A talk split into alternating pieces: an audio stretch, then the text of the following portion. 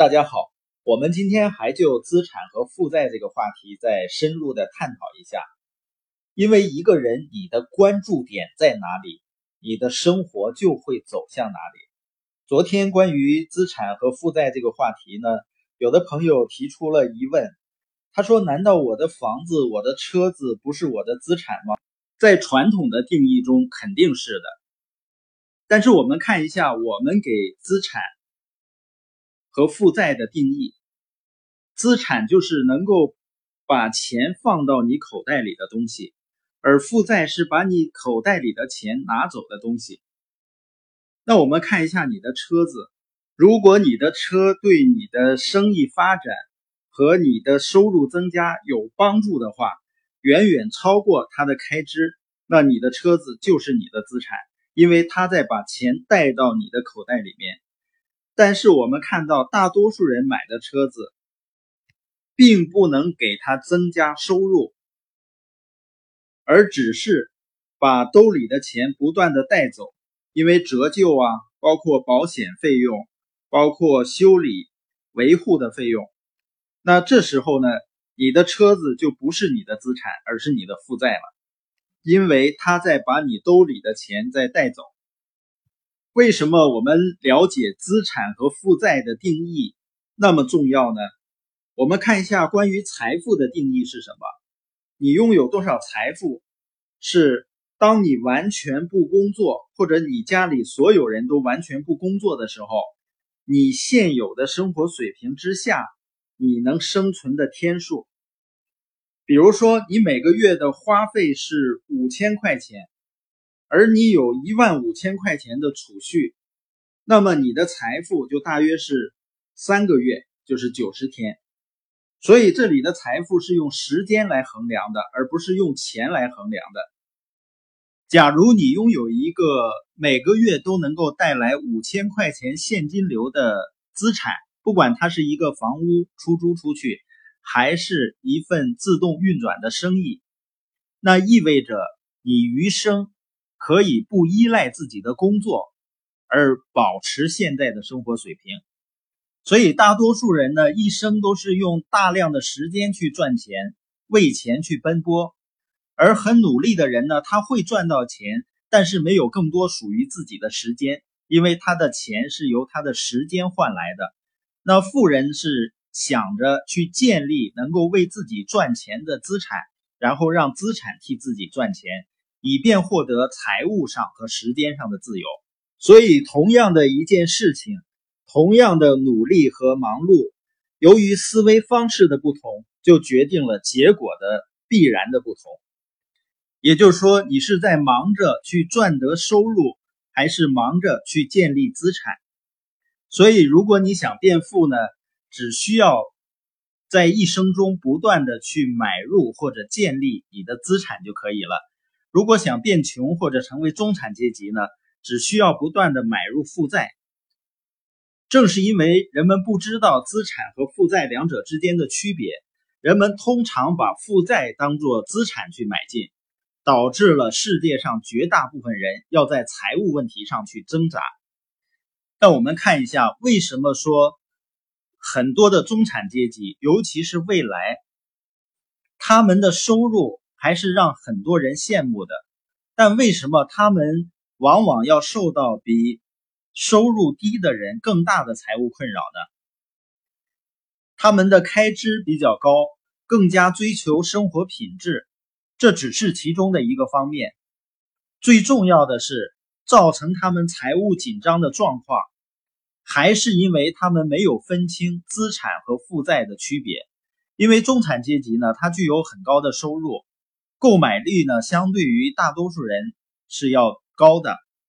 而他们受到的教育呢，也普遍比较高，因此他们很清楚多出来的资金要用来投资的。但是他一旦开始投资，问题就开始了。虽然中产阶级有较好的职业教育的基础，但是呢，他们的财商教育却比较低。他们由于财务教育不足。往往将工资的储蓄投入到看似是资产的负债中，这种投资带来最明显的问题就是资金的浪费，使得这些人呢没有把钱投入到真正的能够给他们带来现金流的资产中。他们购买的看似是资产的负债，却潜移默化的帮他们花掉了大笔大笔的钱，而他们却认为理所当然。最明显的例子就是买房和买车。很多年轻人呢，在步入中产阶级的时候，最迫不及待做的事情就是买房买车，因为有房有车就显得很有资产，并且呢，受到周围人的尊重。他不知道这两样东西往往是一个中产阶级人生中的老鼠赛跑的起跑线。老鼠赛跑的意思就是，你即使跑得很快，但是你一直还是在原地不动。我们是否看过，在一个圆笼子里面，小老鼠拼命的奔跑，那个笼子在不停的转，它只是以为它跑了很远，但实际上呢，一直在原地。房子和车子很可能是很多人一生都摆脱不了的最大负债。为什么这么说呢？因为大多数中产阶级买房买车都是贷款的，有的呢还需要父母的支持。购买的开始就意味着每个月增加了一个支出项，就是银行贷款。往呃，绝大多数人理所当然的认为房子和车子是他们的资产。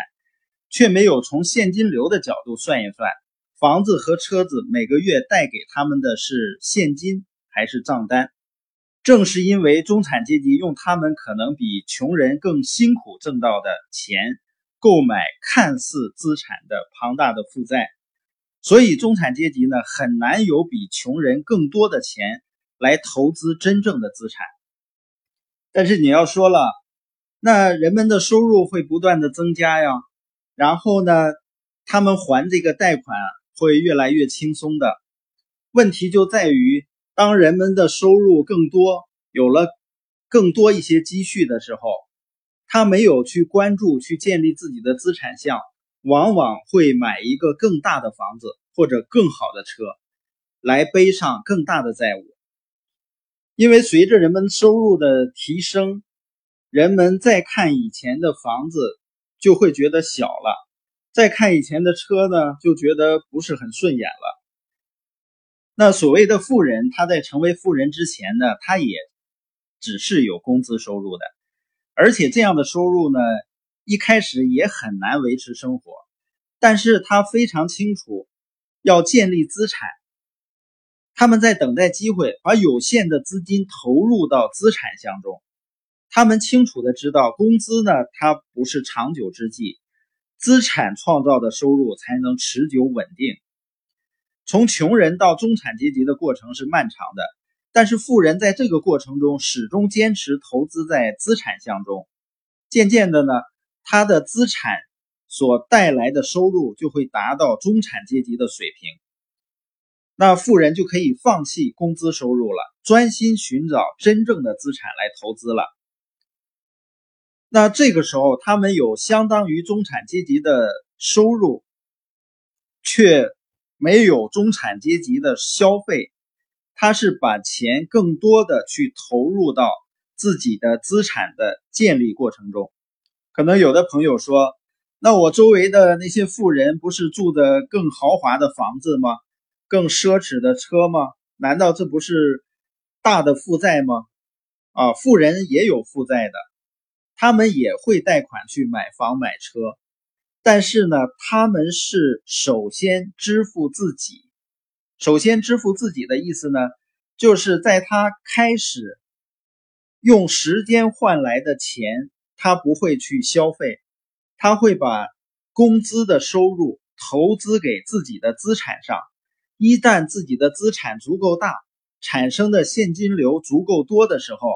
他们才会利用资产所带来的收入去买一些负债，而穷人和中产阶级恰恰相反，他们用自己辛苦工资挣来的钱先去支付给别人，先去购买负债，然后让负债呢帮他们把大把大把的钱再花出去，所以他们才变得越来越忙碌，却越来越经济压力大。就像老鼠赛跑一样。